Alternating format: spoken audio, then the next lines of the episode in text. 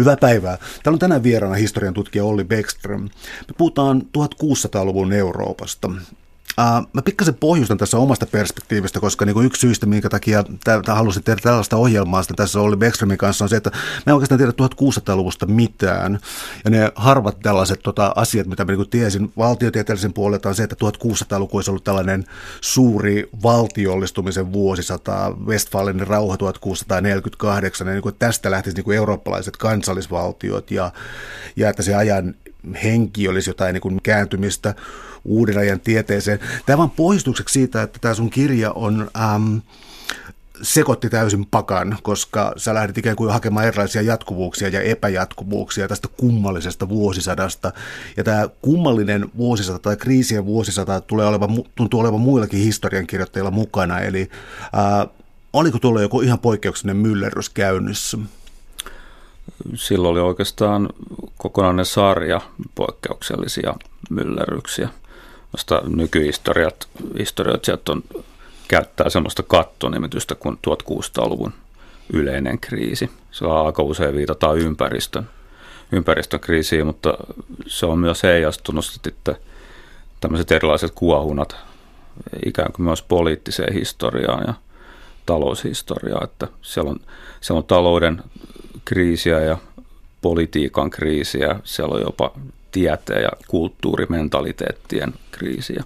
Ja sitten on toki myös tätä uskonnon kriisiä, eli yksi argumentti, minkä mä esitän tuossa kirjassa, on se, että tämmöinen uskon, uskon puhdistuksen tämmöinen kriisiytynyt ajanjakso, niin se jatkuu ja pitkälle tuhatkuusisataaluvulle saakka.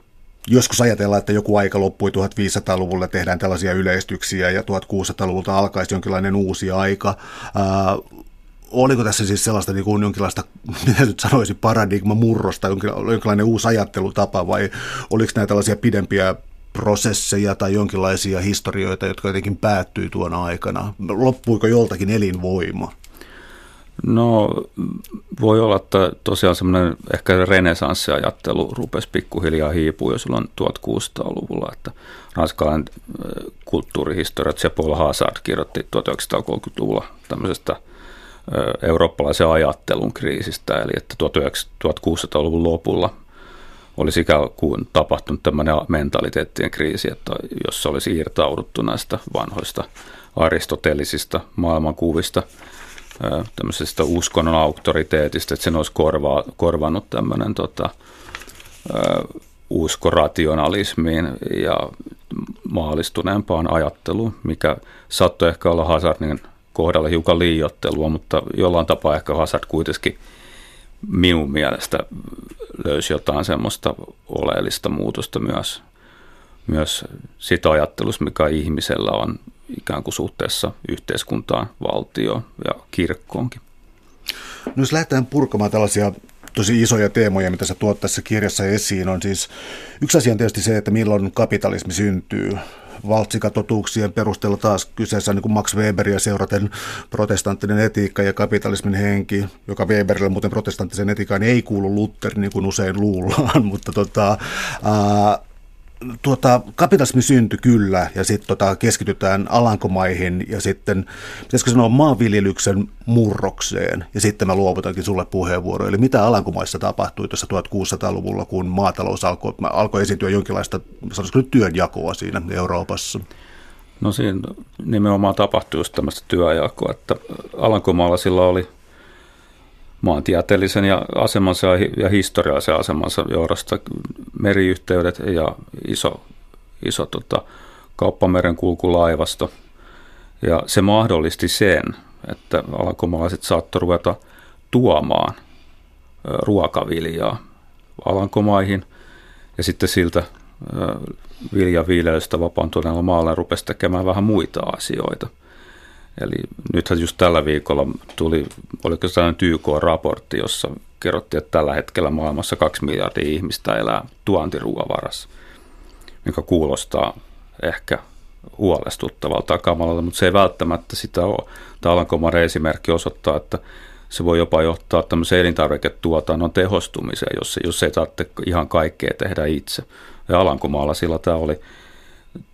Totta kai se oli kapitalismi, että se oli pääomitettu se, se kuljetustoiminta ja se oli kaupankäyntiä, mitä ne teki viljalla, mutta sitten ne pystyi itse käyttämään sitä omaa maaperänsä karjan kasvatukseen ja erikoiskasvien viljelyyn, jotka sitten oli nämä surullisen kuuluisat tulppaanitkin tietysti esimerkkinä siitä.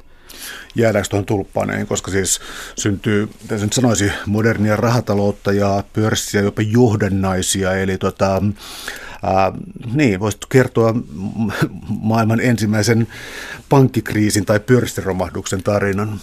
Niin sehän oli siis nimenomaan pörssiromahdus, eli että Alankomaissa oli perustettu pörssi siellä tuhatkuusisataaluvun alussa ja siellä ryhdyttiin sitten samaan aikoihin viljelemään näitä tulppaana ja monestakin eri syistä ne oli semmoisia himottuja rahakasveja esteettisistä syistä tietenkin, eihän niillä varsinaisesti tee yhtään mitään.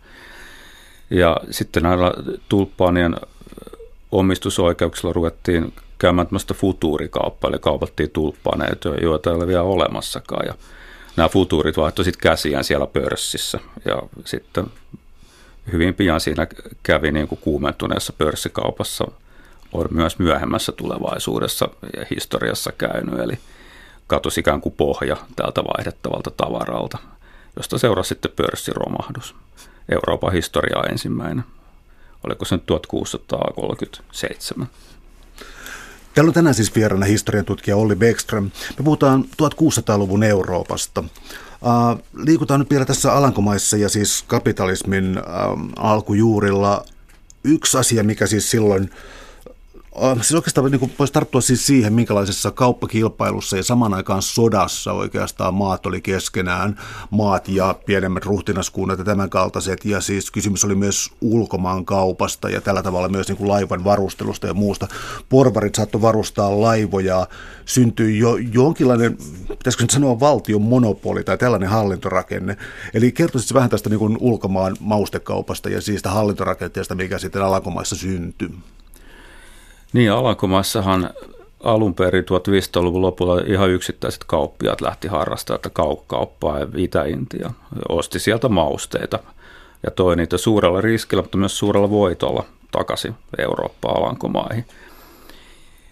Mutta sitten ajan myötä näitä kauppiaita rupesi ilmaantumaan lisää, jolloin sen tuotteiden hinta rupesi laskemaan, ja koska yhä useampi kauppias toi niitä sinne Alankomaihin.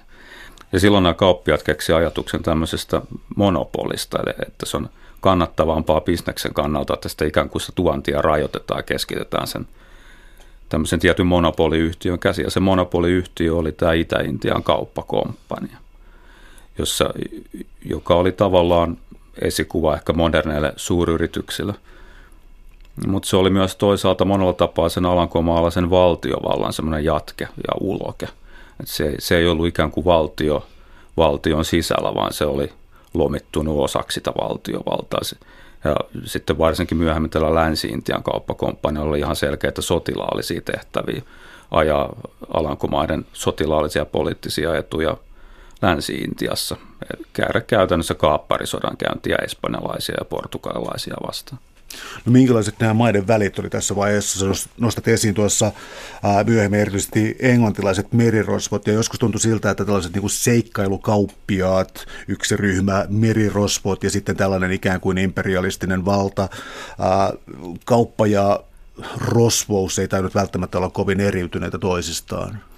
Ei, se oli semmoinen aika veteen piirretty viiva. Se oli lähinnä opportunismia, että jos ei ollut mitään kauppatavaraa kuljetettavana tai tämmöistä pääomaa saatavana, niin sitten oli aika jouhevaa kauppalaivan kapteeni ja miehistön siirtyy merirosvoukseen kylmästi, koska ne oli aseistettuja ne laivat joka tapauksessa. Itse asiassa tuhatkuusisataaluvun alkuun saakka niin ei ollut oikeastaan mitään eroa sotalaiva ja kauppalaivan välillä, että tämmöiset varsinaiset sotalaivat ilmaantui sitten vasta tuhatkuusisataakaksikymmentä- ja kolmekymmentäluvulla, niin sanotut fregatit. Mutta nämä välit oli tietysti aina myös huonot, ne heijastui hiukan politiikkaa. Alankomaat ja englantilaiset kävi tämmöistä epävirallista ruohonjuuritason väkivaltaista kauppasotaa toisiaan vasta oikeastaan koko tuhatkuusisataaluvun alkupuolisko. Ja jälkipuoliskolla se eskaloitu sitten ihan avoimeksi sodaksi, ja nämä oli tämmöisiä just kauppamerenkulun ikään kuin tämmöisistä territorioista juontunutta merisodan käyntiä, joita sitten Englanti ja Alankomaat kävi jopa kolme, kolme toistuvaa sotaa toisiaan vastaan. Ja toki Alankomaat oli myös koko, lähes koko tuhatkuusisataaluvun alkupuolen sodassa Espanjaa vastaan. Ja vaikka, vaikka oli olemassa tämmöinen välirauhakin tuhatkuusisataaluvun alussa, niin siitä huolimatta alankomaalaiset kaapparit ja varsinkin tämä Itä-Intian kauppakomppania kävi myös tämmöistä vastaavanlaista niin kuin ruohonjuuritason väkivaltaista kamppailua espanjalaisia ja portugalaisia vastaan sitten siellä Itä-Intiassa. No jos lähdetään siitä olettamuksesta, että kapitalismi syntyy osittain tai markkinatalous tai kapitalismi syntyy osittain juuri noihin aikoihin, niin jos ajattelee sitä niin kuin tuotannollista pohjaa siellä, niin tuossa oli jo ilmi, että maatalous oli päässyt ikään kuin eriytymään, oli syntynyt pääomia, ää, oli syntynyt, siis oli jo tietysti kaupunkien porvaristo ja tällaista. Ää, usein sanotaan, että idässä vallitsi maaorjuus ja muun muassa Suomi välttyi maaorjuudelta. Ää, kuinka suuria nämä Länsi- ja Itä-Euroopan ää, erot oli? No sitä on joskus historioitsijat ikään kuin karkeasti vetänyt tämmöisen rajan Elbejoelle, että Elben, Elben länsipuolella vallitsi tämmöinen vapaampi talonpoikaiskulttuuri, itäpuolella olisi sitten tavallaan tämmöinen maaorjuus, joka on aika liioittelu, että se, ne rajat ei ihan niin selkeitä ole. Toki tuhatkuusisataaluvulla Itä-Eurooppaan ilmaantui maaorjuus. Ja sellaista maaorjuutta, mitä siellä ei välttämättä aiemmin ollut, ollut olemassa laisinkaan. Ja sitten taas vastaavasti samaan aikaan talonpojista tuli Länsi-Euroopassa enemmän itsenäisiä ja enemmän ikään kuin pieninä kapitalisteina toimivia, jotka tähtäisivät tämmöiseen kaupalliseen maanviljelyyn. Mutta sitten oli olemassa tämmöisiä monenlaisia eri välimuotoja. Esimerkiksi Tanska on hyvä esimerkki semmoista talonpoikaisyhteiskunnasta, joka ei oikein luontevasti istui kumpaakaan jaotteluun, että siellä oli lähes tulkoon maaorjuutta, mutta sitten siellä oli myös täysin vapaita ja itsenäisiä talonpoikia. Eli se oli tässä mielessä semmoinen sekajärjestelmä.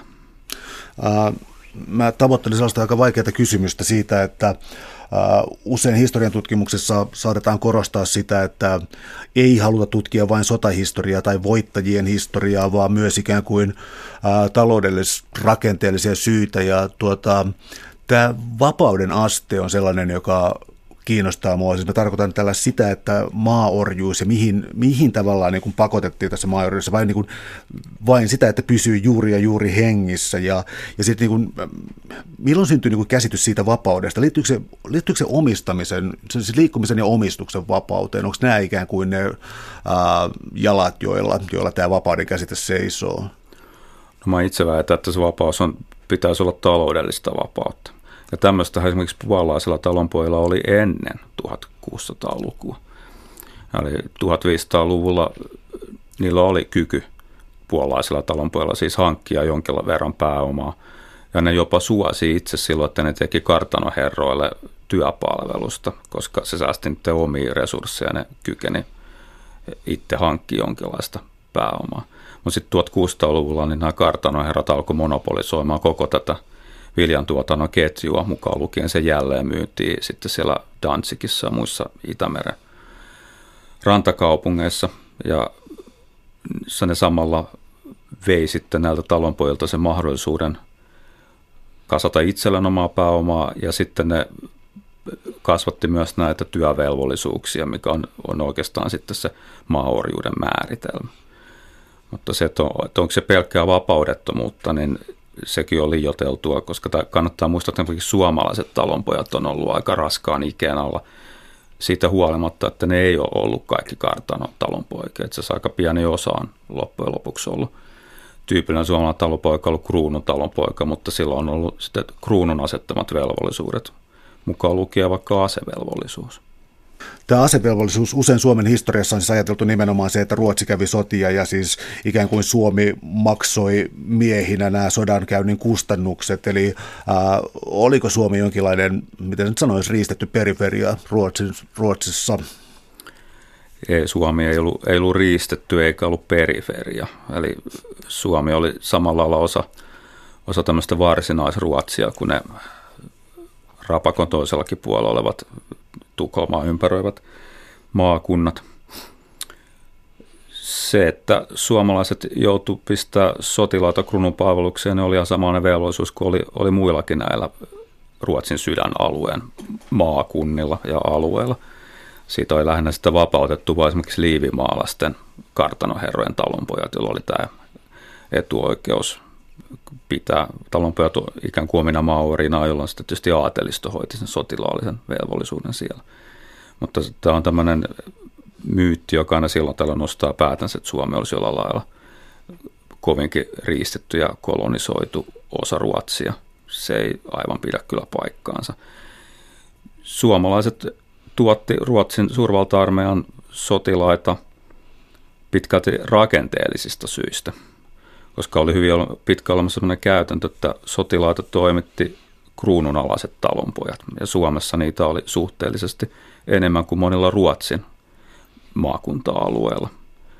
Tämä suhde tosi vaihteli kuusitoistasadan luvun aikana jonkun verran, mutta se selittää sen, että minkä takia suomalaisia oli väkilukuun suhteutettuna tunnustettavasti suhteellisesti liikaa sotilaina.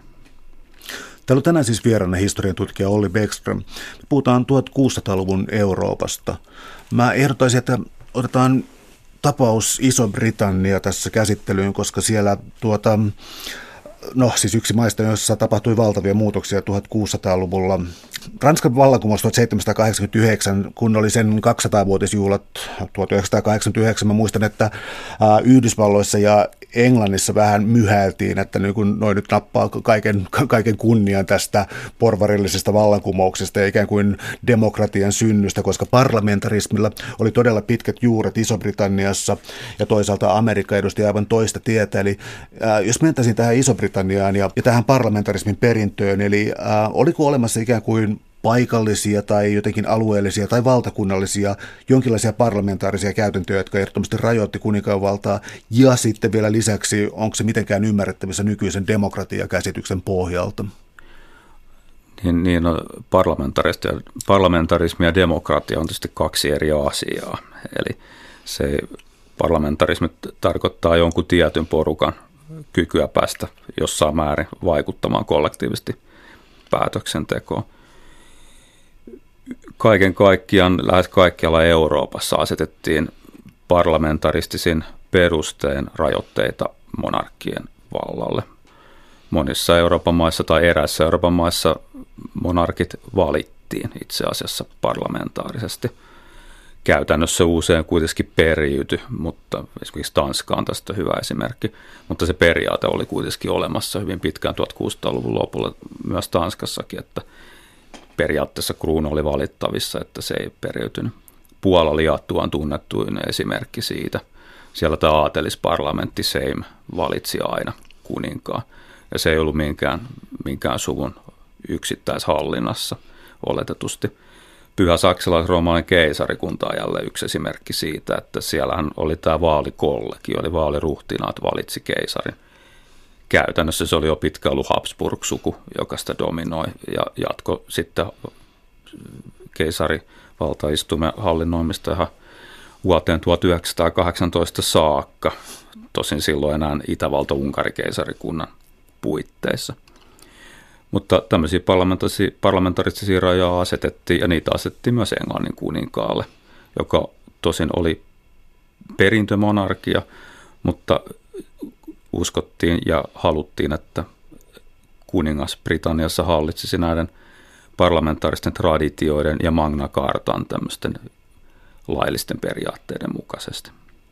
Voisitko vähän valottaa tuota, että napataan Iso-Britannian historiasta nyt yksi, yksi episodi, joka varmaan kuvaa jollakin tavalla kuusitoistasadan lukua, eli tarkoitan ähm, monarkian alasajamista, Oliver Cromwellin hahmoa ja, ja niin eteenpäin. Mä luovutan puheenvuoron sulle, mutta tota, tällainen rajankäynti sitten monarkian, no mitä nyt sanoisin, eri muotojen ja parlamentarismi, joka taas ajautuu hirmuvaltaan. Eli tota, minkälaista rajankäyntiä Iso-Britanniassa tässä käytiin, jos keskittyisi vaikka Oliver Cromwellin hahmoon?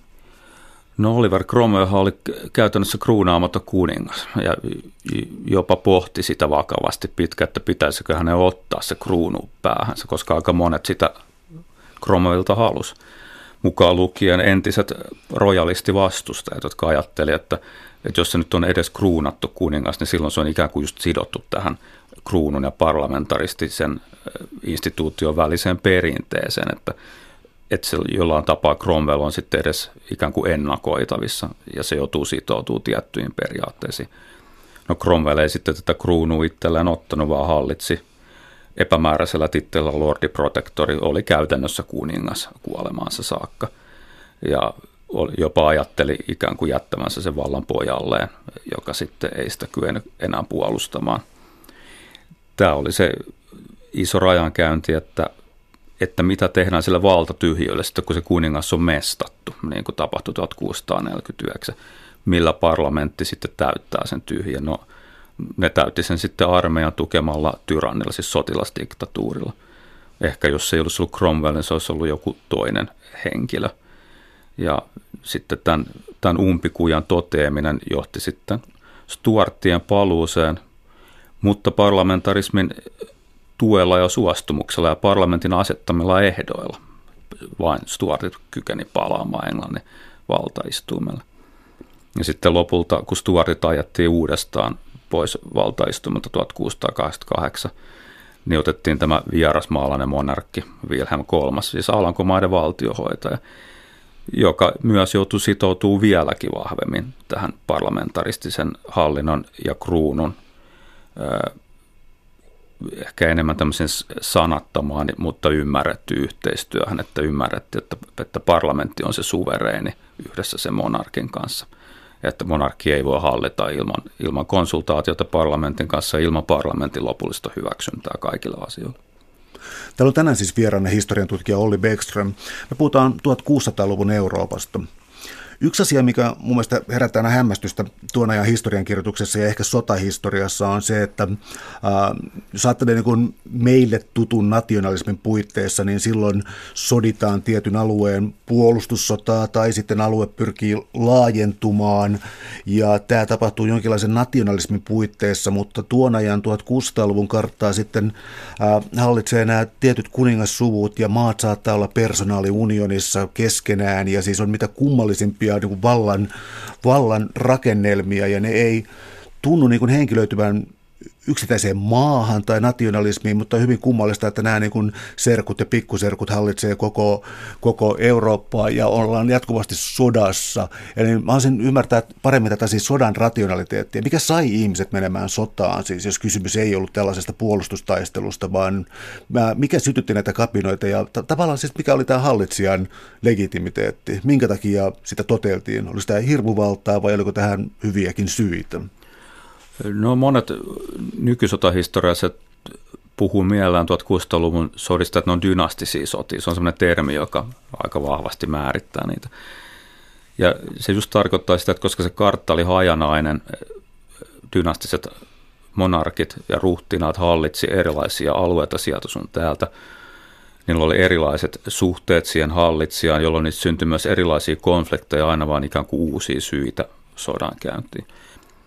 kolmekymmentävuotisen sodan syttyminen on aivan äärimmäisen hyvä esimerkki tämmöisestä, että ikään kuin pöömiläisten paikallinen kapina laajenee näiden dynastisten verkostojen, dynastisten ristiriitojen aiheesta niin ihan yleiseurooppalaiseksi suursodaksi, joka jatkuu sitten vuosikymmenestä toiseen.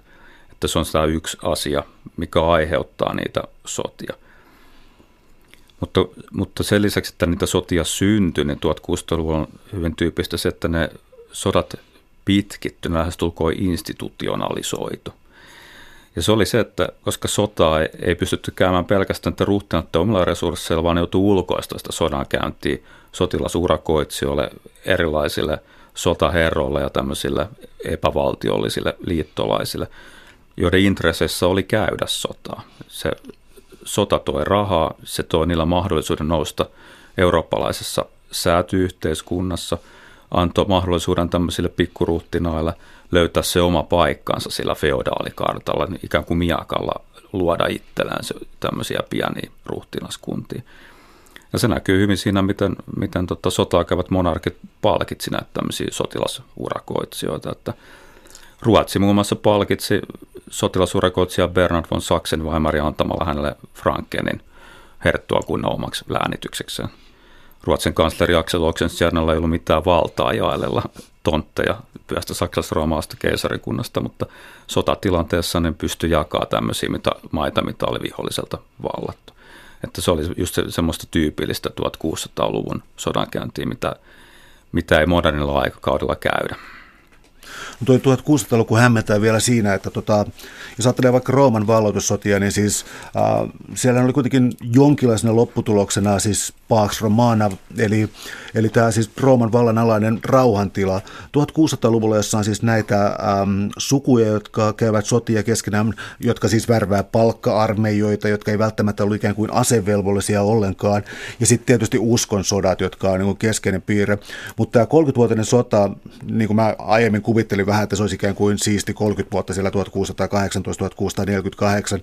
Se tuntui olevan vain niin yksi osa tätä myllerrystä. Ja, ää, siis tuhatkuusisataaluvulla oliko se rauhan hetkiä ollenkaan ja siis ää, pyrittiinkö rauhaan? Se tuntui niin järjettömältä sekamelskalta nykylukijan silmiin. Mä muistan muutamia sotahistorioita, jotka on viitannut rauhoihin tuhatkuusisataaluvulla, että rauha syttyi. Että niin kuin tähän sodan jatkuva olotila, niin yhtäkkiä puhkesi rauha, joka sitten saattoi sotkea sotaherrojen suunnitelmia. Kyllä näitä rauhoja oli, oli välirauhat oli aika tyypillinen ja josta pidettiin kiinni aika kunniakkaasti. Espanja ja Alankomaat sopi kuusitoistasataluvun alussa kaksitoistavuotisesta välirauhasta kautta aaselevosta, josta ne sitten piti kiinni, ja sitten kun se umpeutui se rauha, niin sotiminen jälleen jatkui. Mutta se Westfalen taas on esimerkki siitä, että, että kuinka vaikeaa on, on saada aikaiseksi rauhaa silloin, kun niitä intresseitä ja niitä sotijoita on niin lukematon määrä. Että Westfalenin rauhanneuvottelut alkoi tulkinnasta päätellen niin joko tuhatkuusisataaneljäkymmentäkaksi tai ehkä jopa tuhatkuusisataakolmekymmentäkahdeksan Ranskaa Ruotsin aloitteesta. Ja ne jatku sitten vuosikaudesta toiseen. Ja rauhan tekemistä pitkitti se, että yritettiin armeijoiden avulla saada tämmöisiä valttikortteja sinne neuvottelupöytään. Lopulta sitten saatiin tämä yleiseurooppalainen rauha. Ja se oli kieltämättä historiallinen esimerkki tämmöisestä diplomaattien konsertista, että kun otetaan iso joukko porukkaa pöytään ja sitten tietyillä periaatteilla suvereniteetin ja territoriaalisen itsemääräämisoikeuden periaatteiden avulla luodaan sitten lopulta rauha. Ja tämä sitten toistui tämmöinen prosessi myöhemmin kuusitoistasataa-luvulla ja myöhemmin seitsemäntoistasataa-luvulla. No, siitä oikeastaan on tullut modernin diplomatiaankin monella tapaa semmoinen malliesimerkki, että kuinka rauhoja sitten hartiavoimin saadaan aikaiseksi. Täällä on tänään siis vieraana historiantutkija Olli Bäckström. Puhutaan kuusitoistasataluvun Euroopasta. Tartutaan yhteen olennaiseen asiaan, eli uskontoihin ja uskontojen välisiin sotiin. Siis, katsotaan, siis protestantismi ja sen eri muodot oli syntyneet oikeastaan edellisellä vuosisadalla, mutta vahvisti asemaansa ja oli katolinen kirkko, oli, no okei, sitten oli vielä niin kuin Venäjän ortodoksit ja vielä tota, tietysti juutalaiset, eli minkälainen tämä uskontojen sekoitelma oli ja oliko nämä kiistat tota, puhtaasti sotilaallisia vai oliko niillä joku teologinen tausta oikeasti? No uskonsodat oli osa, osa politiikkaa siinä missä teologiaa. Eli puhuttiin tämmöisestä uskon tunnustuksellistumisen aikakaudesta. Oli omassa se periaate, että ruhtinaat itse pystyi periaatteessa pakottamaan sen oma ruhtinaskuntansa ja hallitsemansa alueen asukkaat siihen, siihen uskontoon, jota ne itse tunnusti tai halusi tunnustaa. Ja silloin, kun eri uskontokuntaa tai kristiuskon tapauksessa eri tunnustuksia, eli katolisuutta, luterilaisuutta ja kalvinismia edustavat ruhtinaat sitten ryhtyi sotaan, niin siihen syntyy automaattisesti myös tämmöinen uskonnollinen aspekti.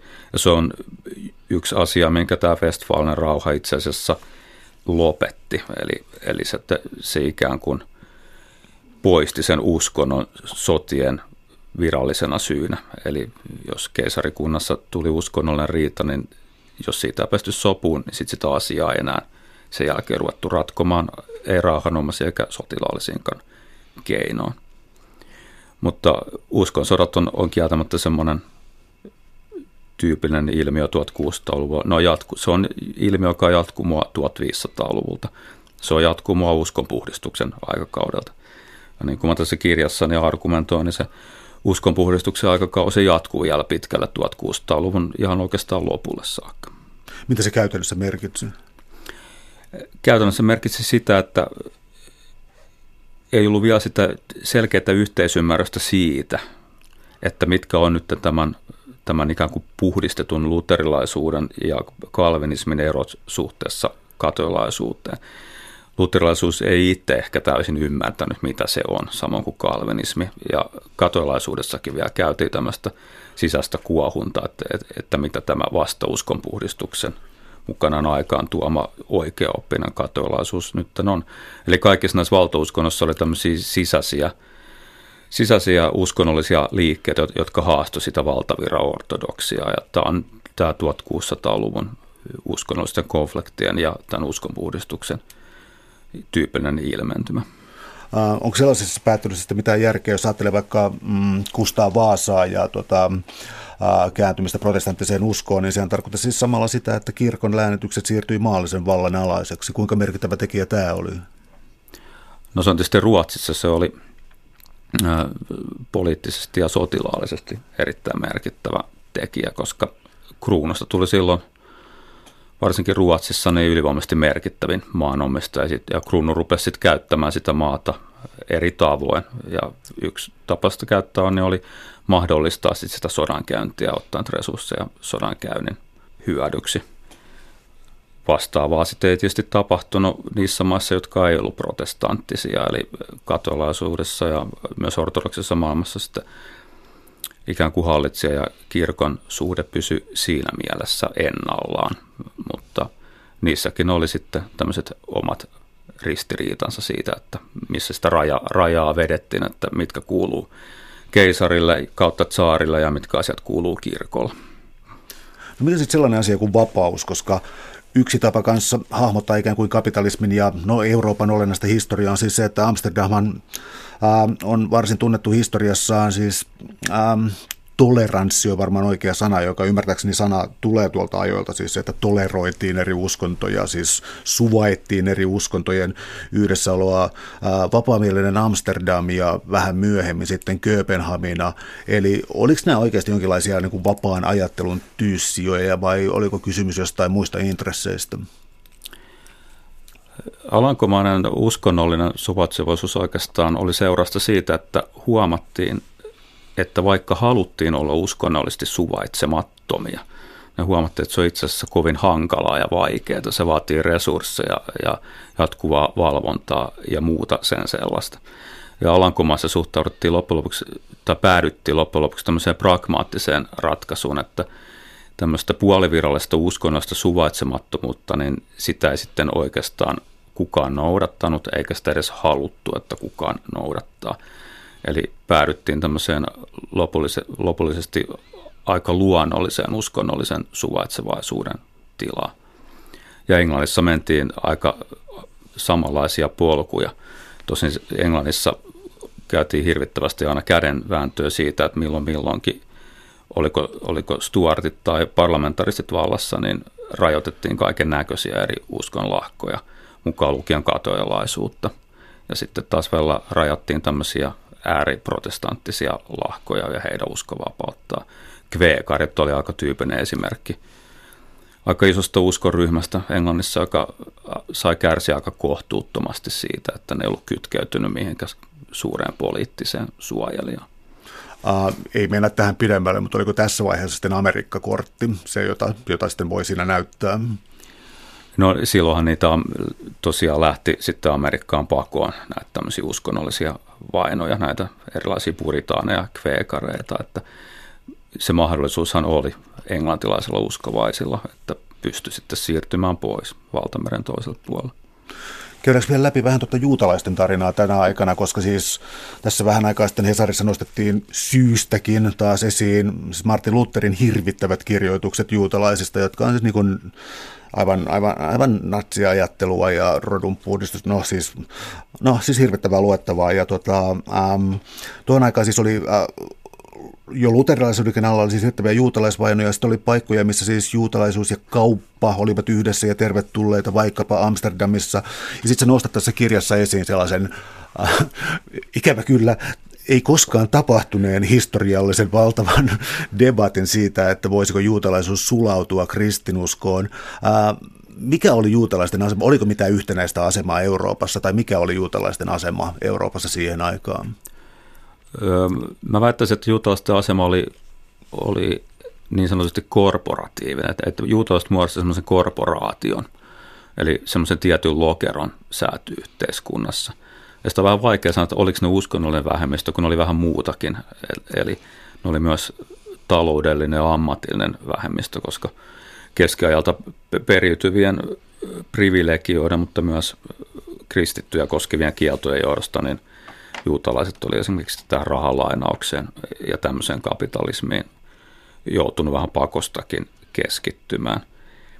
Juutalaiset oli uskonnollinen vähemmistö, etninen vähemmistö, joka oli levittäytynyt jo tuhatkuusisataaluvulla oikeastaan lähes kaikkialle Eurooppaan, mukaan lukien Englantiin, missä juutalaisten maahanmuuttoa tosin oli kielletty jo keskellä. Richard ensimmäinen leijonamieli oli aikoinaan kieltänyt juutalaisten maahanmuuton, jota tosiaan oli sitten tapahtunut koko keskiajan niin kuin epävirallisesti ja vielä, vielä tuhatkuusisataaluvullakin. Englannissahan sitten tämä Cromwellin toimesta toki kumottiin tämä keskiaikainen päätös. Ehkä hiukan itsekkäästä syistä, että Cromwell halusi rahakkaita alankomaalaisia juutalaisia Englantiin, jolloin se olisi ikään kuin ollut englantilaisten voitto ja alankomaalaisten tappio aikakaudella, jolloin nämä kaksi maata oli tässä kuumaksi yltyneessä kauppasodassa keskenään. Alankomaissa myös oli paljon juutalaisia, jotka monet oli painu, tota, Portugalista, eli Habsburgien hallitsemasta maailman osasta, jossa juutalaisia aktiivisesti vainottiin. Sitten monet juutalaiset oli päätynyt Itä-Eurooppaan ja jopa sitten tämän kristiuskon ja islamin välisen rajan ylitse tuonne Ottomaania, eli Osmanien sulttaanikuntaan. Täällä on tänään siis vieraana historian tutkija Olli Bäckström. Me puhutaan tuhatkuusisataaluvun Euroopasta. Napataan sitten esimerkiksi Ranska. Siis me tuossa vähän sivuttiin Oliver Cromwellia tai käytiin vähän läpi Oliver Cromwellia ja Iso-Britannian kehitystä tuohon aikaan.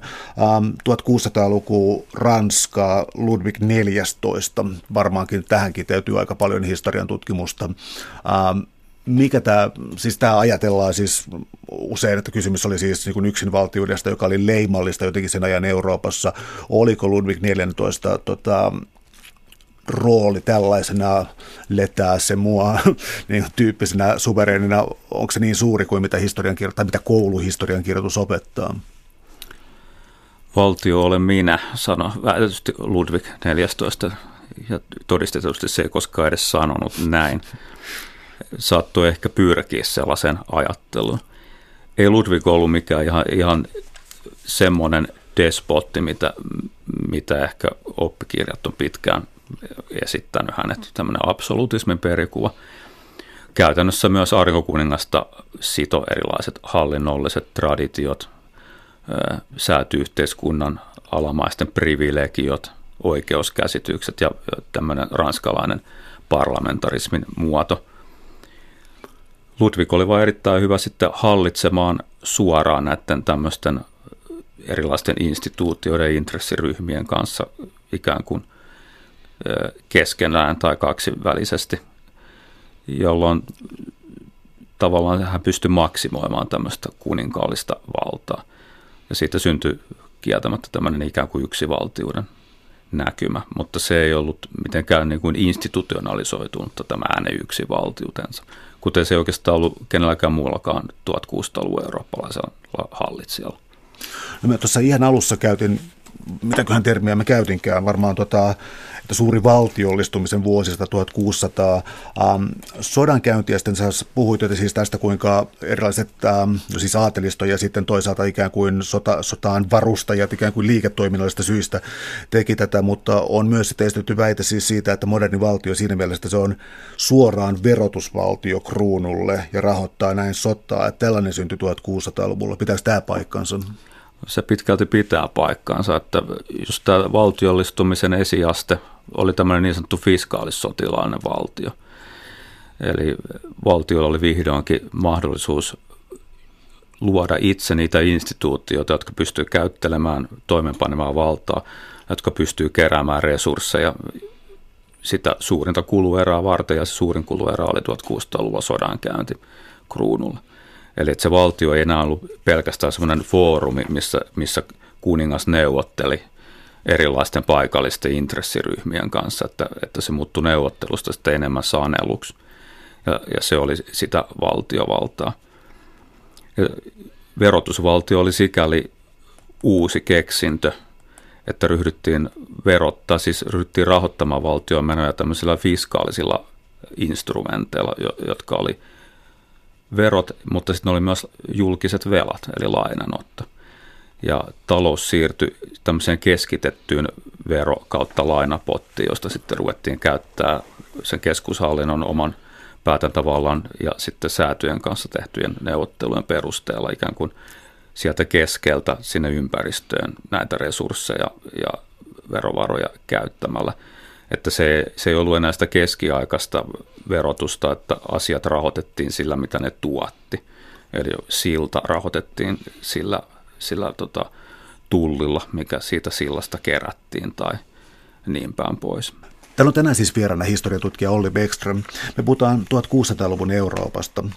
Yksi iso kysymys on siitä, että syntyykö jonkinlainen uusi mentaliteetti tuhatkuusisataaluvulla, jota kuitenkin uuden ajan alkuna jotenkin pidetään. Ja yksi esimerkki siitä oli se, että käytiin filosofista ja valtiotieteellistä pohdintaa siinä, että missä on vallan rajat. Ja siis esimerkiksi sellaisia, että onko, onko ihmisellä ikään kuin syntyjään tai luonnostaan tiettyjä oikeuksia ja vapauksia. Ja tätä sitten tunnetut esimerkiksi äh, Hobbes ja Locke ajattelijat pohtivat näitä. Äh, oliko tässä syntymässä jotakin aivan uudenlaista ajattelua, joka ehkä vielä, vieläkin kantaa meidän päiviin jotenkin? Kyllä voi sanoa, että tämmöinen liberaali ajattelu, sekä poliittinen että uskonnollinen että taloudellinenkin liberaali ajattelu oikeastaan juontaa juurensa tuhatkuusisataaluvulta. Aika usein sitä esitetään, että se on tuhatseitsemänsataaluvun innovaatio, se ei pidä paikkaansa edes, edestä niin sanotun talousliberalismin kohdalla. Aiemmin ajateltiin, että että kruunu ja kirkko on ikään kuin kyseenalaistamattomia valtiaita. Jaakko ensimmäinen Stuartin motto oli muistaakseni, että Jumalalta kuningas ja kuninkaalta laki. Eli, ja nyt puhuttiin vielä tämmöisen Englannin ja Skotlannin kuninkaasta, joka oli ajan mittapuulla vielä aika pitkältikin parlamentaaristen ja tämmöisten perustuslaisten periaatteiden siitoma henkilö. Sitten esimerkiksi Habsburg-keisarit ja Espanjan Habsburg-kuninkaat, ne ajatteli jopa vielä jyrkemmin ja ihmetteli kaikkea semmoista heidän valtansa kyseenalaistamista, mitä tuhatkuusisataaluvulla alkoi alko kieltämättä tapahtumaan. Oliko tässä tällaista yhteiskuntasopimuksen tuntua ilmassa siis siitä, että ähm, pyrkimys, tai sitten tarvitaan sitä käännettä, että, että No siis, että jossakin muodossa alkoi syntyä sellainen ajatus, että valtion tehtävä on myös taata kansalaisten, sanoisiko nyt vaikkapa elämänlaatu, kun en keksinyt parempaakaan termiä, kansalaisten hyvinvointi, eloon jääminen, jotakin tällaista, että val- valtio myös palveli kansaa. No se ehkä tulee aika lähellä sitten sit Thomas Hobbesin ajattelua, että se esitti kirjassaan Leviatan. Hobbesin mielestähän se elämä, elämä tämmöisessä valtiottamassa luonnontilassa, niin se on tämmöistä villimiesmäistä, niin kuin se sanoi itse, että brutaalia ja lyhyttä. Ja että ikään kuin tämmöinen säädyllinen elämä onnistui sitten vaan täällä Leviatanilla, eli tämän valtio, valtiovalvojan ikään kuin siipien alla. Tämä myös liittyy siihen kysymykseen verotusvaltiosta sikäli, että tämä oli myös se ensimmäinen aikakausi, että pystyi olemaan valtiolla sellaisia resursseja, että ne pystyi hiukan muuhunkin kuin vaan siihen sodankäyntiin ja vaan siihen valtiolliseen ja alueelliseen laajentumiseen käyttämään niitä varoja. Ehkä hyvä esimerkki voisi olla se, että esimerkiksi Ranskassa tuhatkuusisataaluvun lopulla niin ilmaantui ensimmäiset ikään kuin siis kruunun yhteiskunnan kustantamat sairaalat, jossa ensisijaisesti hoidettiin haavoittuneita sotilaita, eli invaliideja. Yksi asia, joka leimaa koko tuhatkuusisataalukua, jota ei voi jättää, jota ei missään nimessä voi sivuuttaa tässä, mutta joka helposti jää tällaisessa sotahistoriassa tai jossakin tällaisessa sivuun, ja se on ilmasto. Eli siis tunnettiin myös niin sanottu pieni jääkausi, ja tämä on tuttu joillekin ehkä kuvataiteesta, kuinka vaikkapa Jamesilla luistellaan, ja on tällaisia, tällaisia kausia. Tämä leimasi koko tuhatkuusisataalukua. Mistä oli kyse? Kyse oli siis ilmastonmuutoksesta, joka näkyy hyvin kärjestetysti tuhatkuusisataaluvulla. Oli todennäköisesti alkanut jo aikaisemmin. Tosiaan termi on, on pieni jääkausi. Se on kaltaan tuota jäätikkötutkijoilta muistaakseni alun perin lähtöisin, lähtöisin tämä termi, ja se on nyt sitten tarttunut historian tutkijoihin. Se on katsottu, katsottu historioitsen parissa, että se on, se on erittäin merkittävä tekijä tämmöisessä niin sanotussa tuhatkuusisataaluvun yleisessä kriisissä, mikä on, on tietysti näitä poliittisia ja yhteiskunnallisia kuohuntoja ja kriisejä, mutta että niiden aiheuttaja olisi tosiaan tämmöinen dramaattinen ilmastonmuutos. Ja se oli kieltämättä dramaattinen, että ikinä aikaisemmin historiassa eikä sen jälkeen ole tiedetty, että esimerkiksi Bosporin salmi olisi jäätynyt. tuhatkuusisataakaksikymmentäluvulla se jäätyi sen ainoan tunnetun kerran. Thames jäätyi toistuvasti, Alankomaiden nämä kanavat jäätyi toistuvasti, mistä on sitten jäänyt esimerkkejä tähän alankomaalaisen taiteeseen, että se viehätti kovasti näitä alankomaalaisia taiteilijoita. Ehkä sitten on myös jäänyt sitten tämmöisenä pitkäaikaisena perintönä se, että alankomaalaiset on yhä tänäkin päivänä aika hyviä pikaluistelijoita. Eli joku tämmöinenkin historiallinen heijastuma siinä on.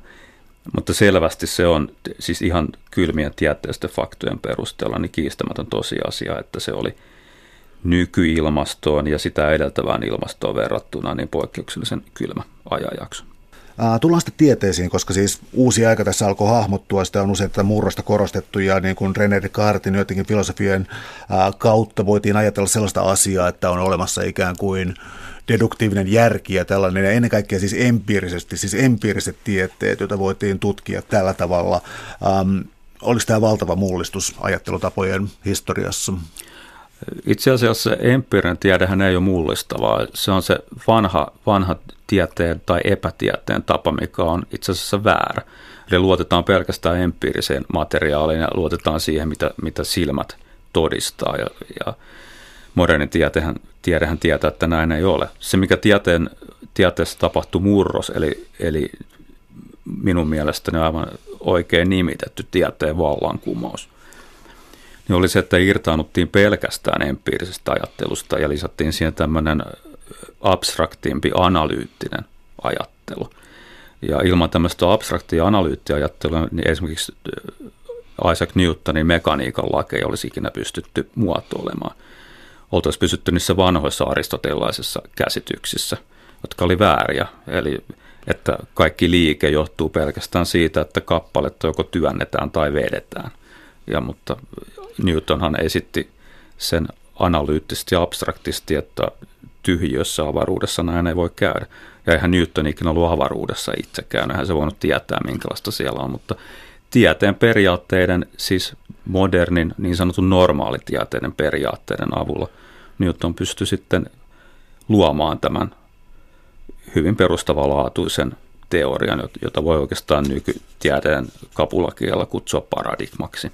No tässä on tällainen anakronismin, eli siis se, että käyttää tiettyä termiä väärässä historiallisessa ajassa, niin äh, voisi tarttua näihin, koska esimerkiksi tiede, se mitä me ajatellaan tieteellä nykyään, oli sitten englannin science ja luonnontieteet, äh, mutta tota, tiede siihen aikaan sisälsi hyvin voimakkaasti muita elementtejä, joita me pidetään nykyään niin kuin aivan huuhaana ja roskana, ja siis on, äh, muistan lukeneeni jostakin, että Isaac Newtonin ruumiissa on niin paljon elohopeaa kaikkien alkemiatestien jälkeen, että se olisi jonkinlaista ongelmajätettä, joka täytyisi jotenkin poistaa jossain laitoksessa tämä ruumis. Eli ää, tiede ei ollut kuitenkaan ihan niin, sanoisiko, silmärajaista. Eli tota, tämä anakronismi eli tiede, mitä, mitä muuta tiede, mitä äpäriä tieteellä oli tässä vaiheessa, jotka jäi sitten myöhemmin pois?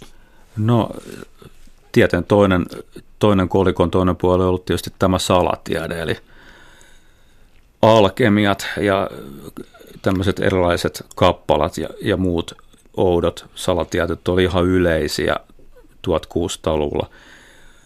tieteilijät harrasti niitä hyvin yleisesti. Ne ei, ne ei tehnyt semmoista selkeää rajanvetoa sillä.